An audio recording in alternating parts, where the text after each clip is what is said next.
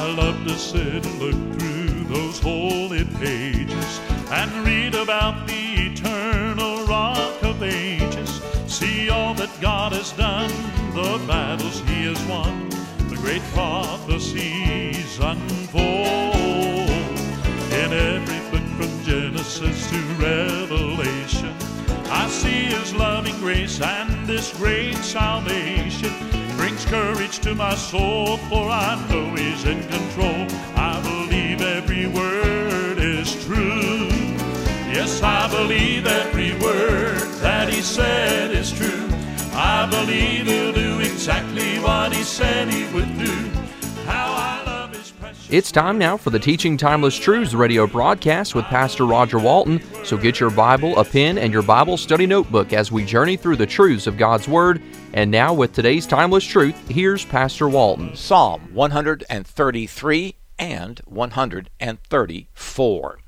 Now, the psalm we did last time was Psalm 132. It was one of the longer of the songs of degrees, but the one before that, Psalm 131, was three verses.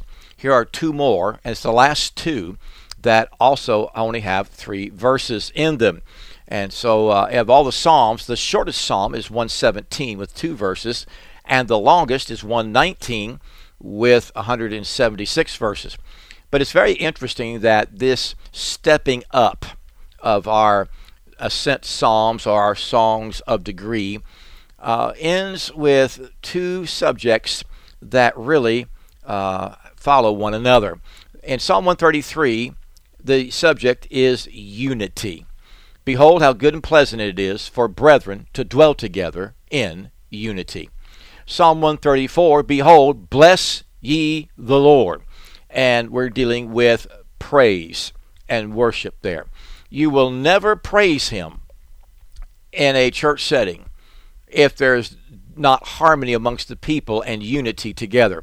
There has to be the getting along, unity as one in the Lord, and harmony in the things that we do outside together because we're all different and have different gifts. And so we're going to look at the need to have unity, to preserve that unity, and to do everything we can to not only have it, but to maintain it. And the reason why we must, not only for the praise and worship, but so that we are unified in doctrine. Because the book of Amos says in chapter 3, verse 3 can two walk together except they be agreed? There are major doctrines of the Bible that we must agree on in order to be able to have fellowship, and that includes our salvation. Jesus said, I am the way. There is no other way. And for there to be the salvation, there has to be the Christ. So uh, we're going to take a look at this. Let's look at Psalm 133, and real quickly, we'll read it in its entirety. Behold, how good and pleasant it is for brethren to dwell together in unity. It is like the precious ointment upon the head that ran down upon the beard, even Aaron's beard, that went down to the skirts of his garments, as the dew of Hermon, and as the dew that descended upon the mountains of Zion. For there the Lord commanded the blessing, even life for evermore. Now, he starts off and he says, Behold how good. It's a good thing. It is a wonderful thing for brethren to dwell together in unity. It is an incredible thing how good and how pleasant it is. It's pleasurable. There's delight. That's what the word means. Man, if when you get together and you're all in unity, that there's delight in that. There's pleasure in that. There's not strife. There's not contention. There is incredible delight. Behold how good and how pleasant it is for brethren. See, we are brethren. Uh, we are all of the same Father. We are born into the same family, the family of God. We're brothers and sisters in Christ. So behold how good and how pleasant it is for brethren to dwell together in unity, oneness, to be totally together in one unit. We're going to deal with that word one in just a moment because we see in the Bible that there are doctrines of which there's not many, it's one. The doctrine of salvation, there's one way to heaven. Okay, the doctrine of sin. There's one version of sin, and it's not a myth, like some say, and it's not just some false that we get over. It is that death passed upon all men, for that all have sinned. And all have sinned and come short of the glory of God. Those are all things that must and absolutely have to be addressed if you're going to be biblical and have that unity, that oneness, the, the unity of being together in Christ. Okay? That is what it is. The good and pleasantness of being together under not only the guise of love, but truth. And the truth is the most important thing. We must have the truth. Now, you speak the truth in love, but we must have the truth. Then he says, and we'll come back to dealing with this word unity in a very specific manner. But he gives some illustrations. There we see the imperative, and that, by the way, is what we're supposed to do. We're supposed to dwell together in unity. That is the rule. But we see the illustrations here. It is like the precious ointment upon the head that ran down upon the beard, even Aaron's beard, that went down to the skirts of his garments. Now, there's a lot of things we could do here, but in time frame, we're just going to say that that anointing oil, which you go back to the book of Exodus in chapter number 30, and you will see uh, what that is talking about as you read uh, what they were supposed to make it out of and how it was supposed to be together and uh, the what they were to use it for. It says uh, it was a fragrant substance. It, it had a smell, and it was such a smell that was pleasant, but it was also a smell that you could smell for a great, great, great distance. And Aaron was anointed with that. The high priest was anointed with that back in the book of Exodus. And so, unity among God's people gives us a fragrant smell. Let me put it this way we smell right.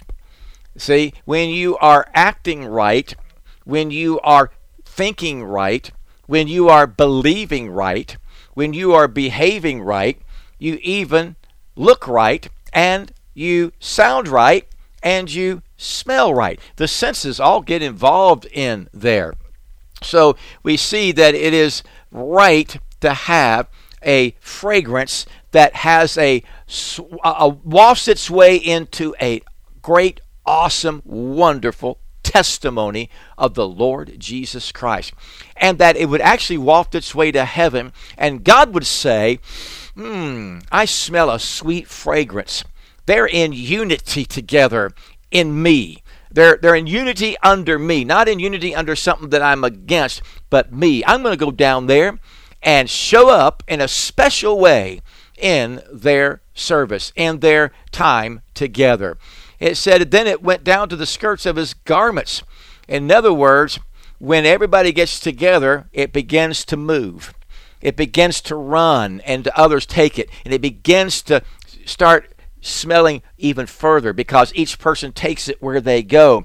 And that fragrance of unity, of Christian love, Christian truth, Christian doctrine, it begins to grow and flow and it flows out into your community where you live, into your area of work or school or wherever your sphere of influence is. It just moves out and that fragrance becomes a testimony not only to you in your church, not only to those around your church, but to those in your community, in your family, in your workplace, in your school, in all that you do. And it begins to spread from there as other people take it. You take on missionaries that have the same uh, love for God, the same unity, the same Bible, and they spread beyond that, it's an incredible thing that God does when He allows us the privilege to dwell together in unity, but it is a choice. And it's very good and it's very pleasant. It's like that beautiful smell and how it spreads and wafts from not only upward to heaven, but outward to all those who are watching the testimony of the things that are going on. But he also said it's as the dew of Hermon and as the dew that descended upon the mountains of Zion. We're looking at the place called Hermon there in the area of the Promised Land. And we see here that it is as the dew. Dew is another interesting comparison to unity. You say, well, what in the world's like that? Well, at the top of the mountains in some of those areas, they would find that there would be uh, kind of higher up where the clouds are, and they would get uh, not just a dew, but a very thick, heavy dew that was like uh, almost a, a misting rain that would provide water that would take care of the crops and things. And if you're going to have unity, you're going to have to have that which it takes to grow and to reproduce. If you're going to be unified, uh, divided church will never grow. A unified church will grow. But we also see that there is an interesting part of this dew because there were other areas that did not get anything and they were dried and rough and the beds were hard.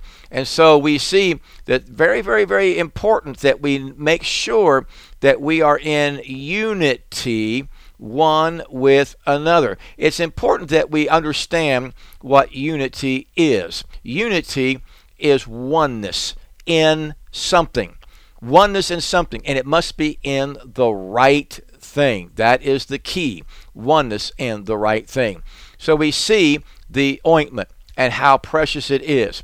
We see then also the dew that comes down in that hot Mediterranean climate where that dew is vital to the plant life. In Florida, we had dew and uh, a lot. And in fact, in the morning when it was the actually the coolest to be able to go mow a lawn because uh, I had at the church we had acres and uh, I mowed with a push mower around the parsonage which was pretty extensive and we used a riding lawnmower the rest but listen that dew was so thick because of the high humidity in the mornings we would have near 100% humidity in the mornings and it would lay on there and it would make the grass uh, much harder to cut being wet. It would be cooler as far as temperature, but you would be sweating very quickly because the humidity was up. But in the afternoon, it would get hot. Sometimes we would go without rain. And if it hadn't been for that dew, there'd have been nothing to take care of that grass. And so we see that unity is like the dew that settles in and it turns everything green and it makes everything grow and lush and it takes the hardness. Oh, I love that. The unity, it takes the hardness away. We don't need hard hearts. We need the oneness of Christ. Now, if you take a look over at Ephesians chapter 4, and we're going to look at this word unity because it only occurs three times in your King James Bible. And let's just take a look at the New Testament and see how that unity is in the New Testament and see if it changed any. Paul said, I, therefore, the prisoner of the Lord, beseech you that you walk worthy. You walk like you're supposed to walk of the vocation wherewith you are called. He said, and do this with all lowliness and meekness, with long suffering, forbearing one another in love. Now, listen, verse 3, chapter 4, endeavoring to keep the unity of the Spirit in the bond of peace. Again, literally means oneness. The oneness of the Spirit. There is one Spirit. The word endeavoring there is a very, very interesting word, and it's in the present tense. Presently, constantly, always endeavoring to keep the unity of the Spirit. And it means to make every effort to be diligent to make every effort you can make to keep, to guard, to garrison, to take hold of the oneness, the unity of the Spirit, capital S, in the bond of peace. It is imperative that we do that. The Spirit is the one that can bring that peace. Now, watch what he does here. Paul says we are to walk worthy. People should see that we walk like a Christian walks, becoming a Christian, of the vocation, that which God has called us to do. We got to do it in a worthy walk. And we ought to do it without being cocky and uh, puffed up, with all lowliness and meekness. And we ought to do it with, for the long haul, with long suffering, for bearing one another in love, endeavoring to keep, making every effort to guard the unity of the Spirit and the bond of peace. Next verse. There is one body and one Spirit, even as you are called in one hope of your calling. Verse 4 says, listen, you have one body, and there is just one Holy Spirit. Amen. Even as you are called into one hope, one confident expectation, there is one Lord. Sorry, there are not many. There's one. Listen to this. There's one faith. There's one belief. The word faith means belief, truth, and assurance. There's one faith. There's one truth, and there's one of only one you can be assured of. That's it. There's nothing else that you can be assured of. There is one God and Father of all, who is above all and through all and in you all. There's only one God that we serve. There's the God. And above him, there is none else.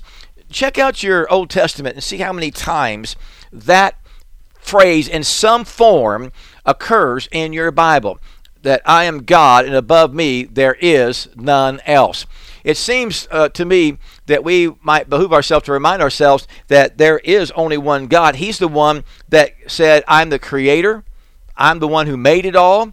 He's still alive. He's never died. The Lord Jesus Christ went to the grave for us, but let me just remind you, he didn't stay in that grave. Amen. He did not do that. And I'm glad to report to you, he's still alive, seated on the right hand of God the Father. Just real quick, let me just read a few verses for you.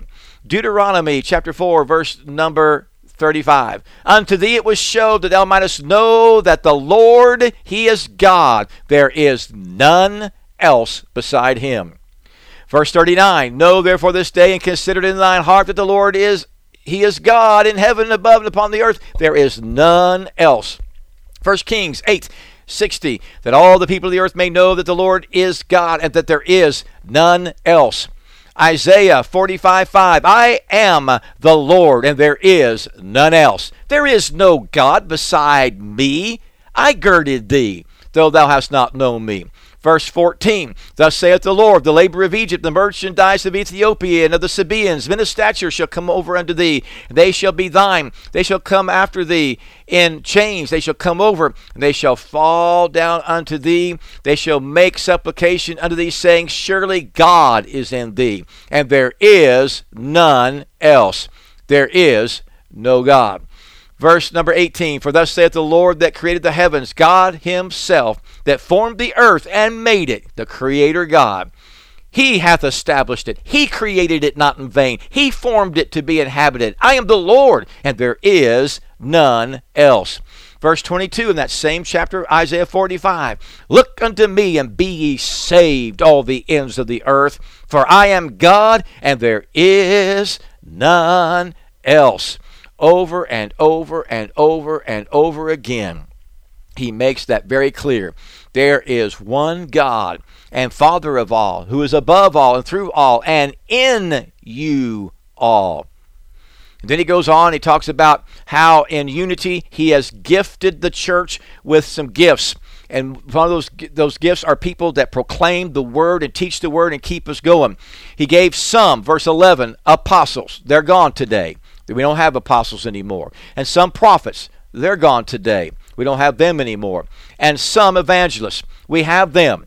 Uh, they are preachers who travel and uh, hold meetings. And they also would include missionaries because in the beginning of the travels, they started churches and things, and that was the missionary endeavors. So the evangelists would be also including their missionaries. And some pastors, the preachers of churches and teachers, the teachers and pastors together there. And why did he do that? Why did he get gifted people like that to be in the church and to bring the gospel around the world and to plant churches?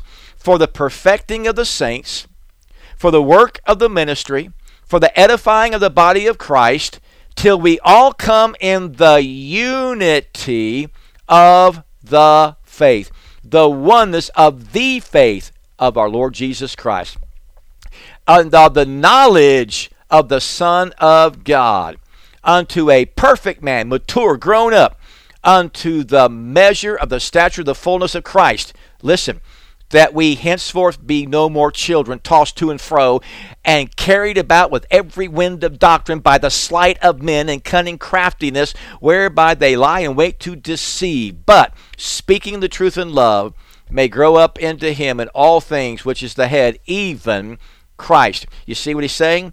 He's saying you cannot have unity if you're being carried about with every wind of doctrine. So I set these gifted people, these gifted men, to preach the word, to teach the word, and you study the word, and between that and your prayer and the Holy Ghost and those, you grow in the word and the oneness of the Christian life, the oneness of God's word, the oneness of what Christ did for you.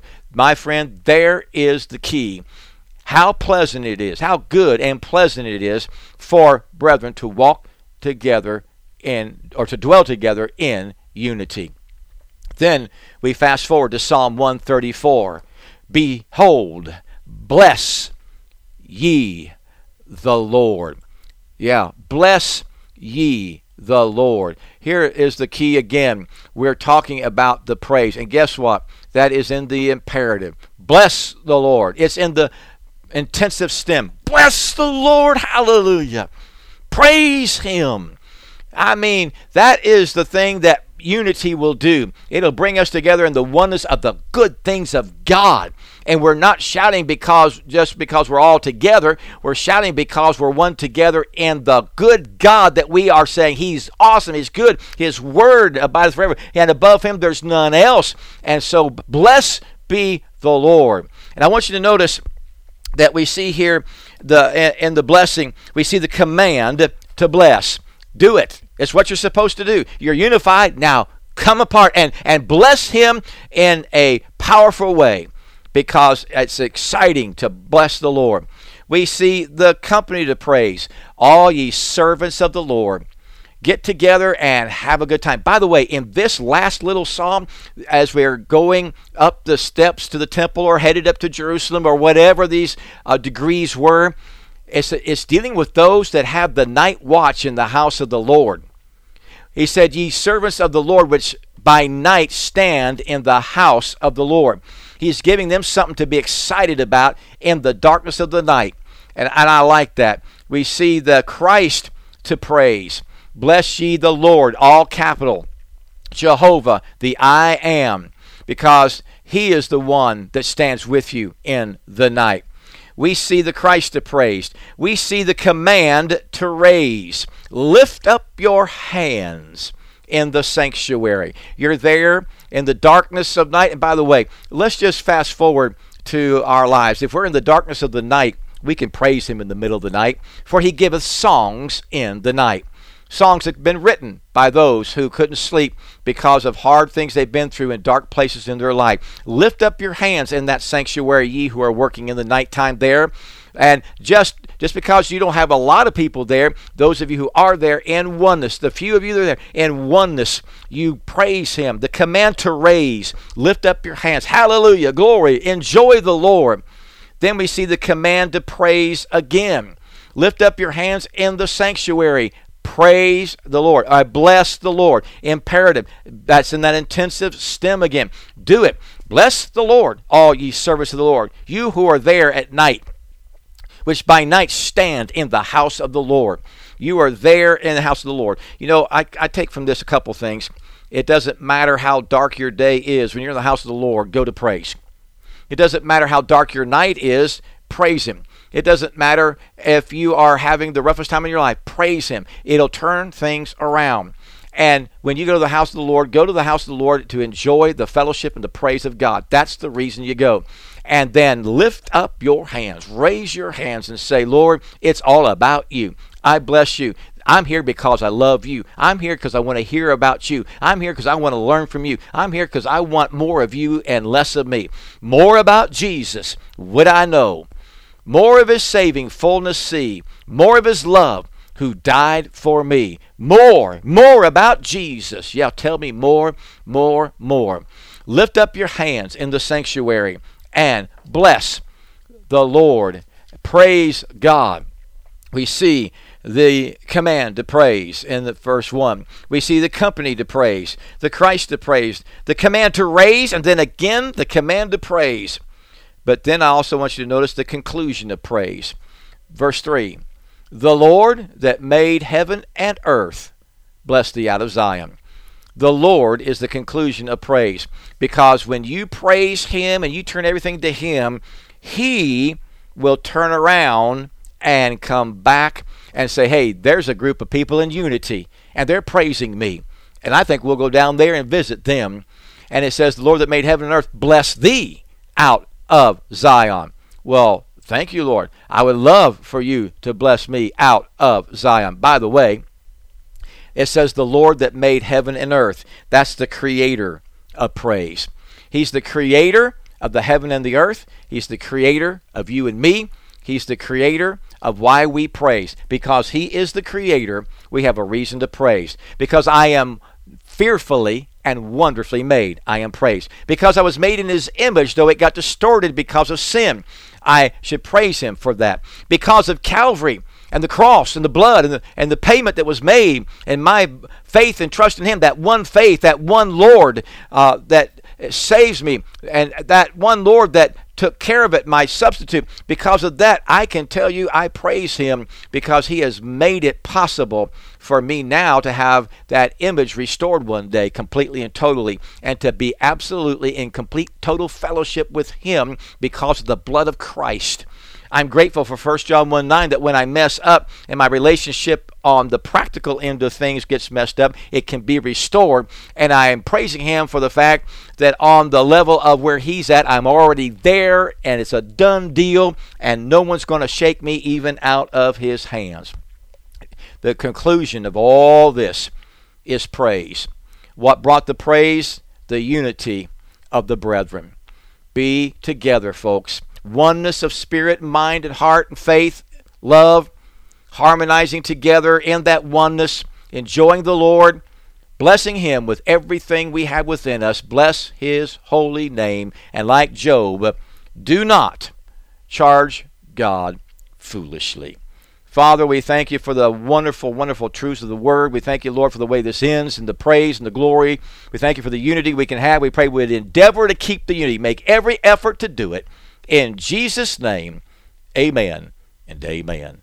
This is Pastor Walton praying you have an absolutely wonderful week. Yes, I believe every word that he said is true. I believe he'll do exactly what he said he would do. How I love his precious word, it thrills me through and through. I believe every word is true.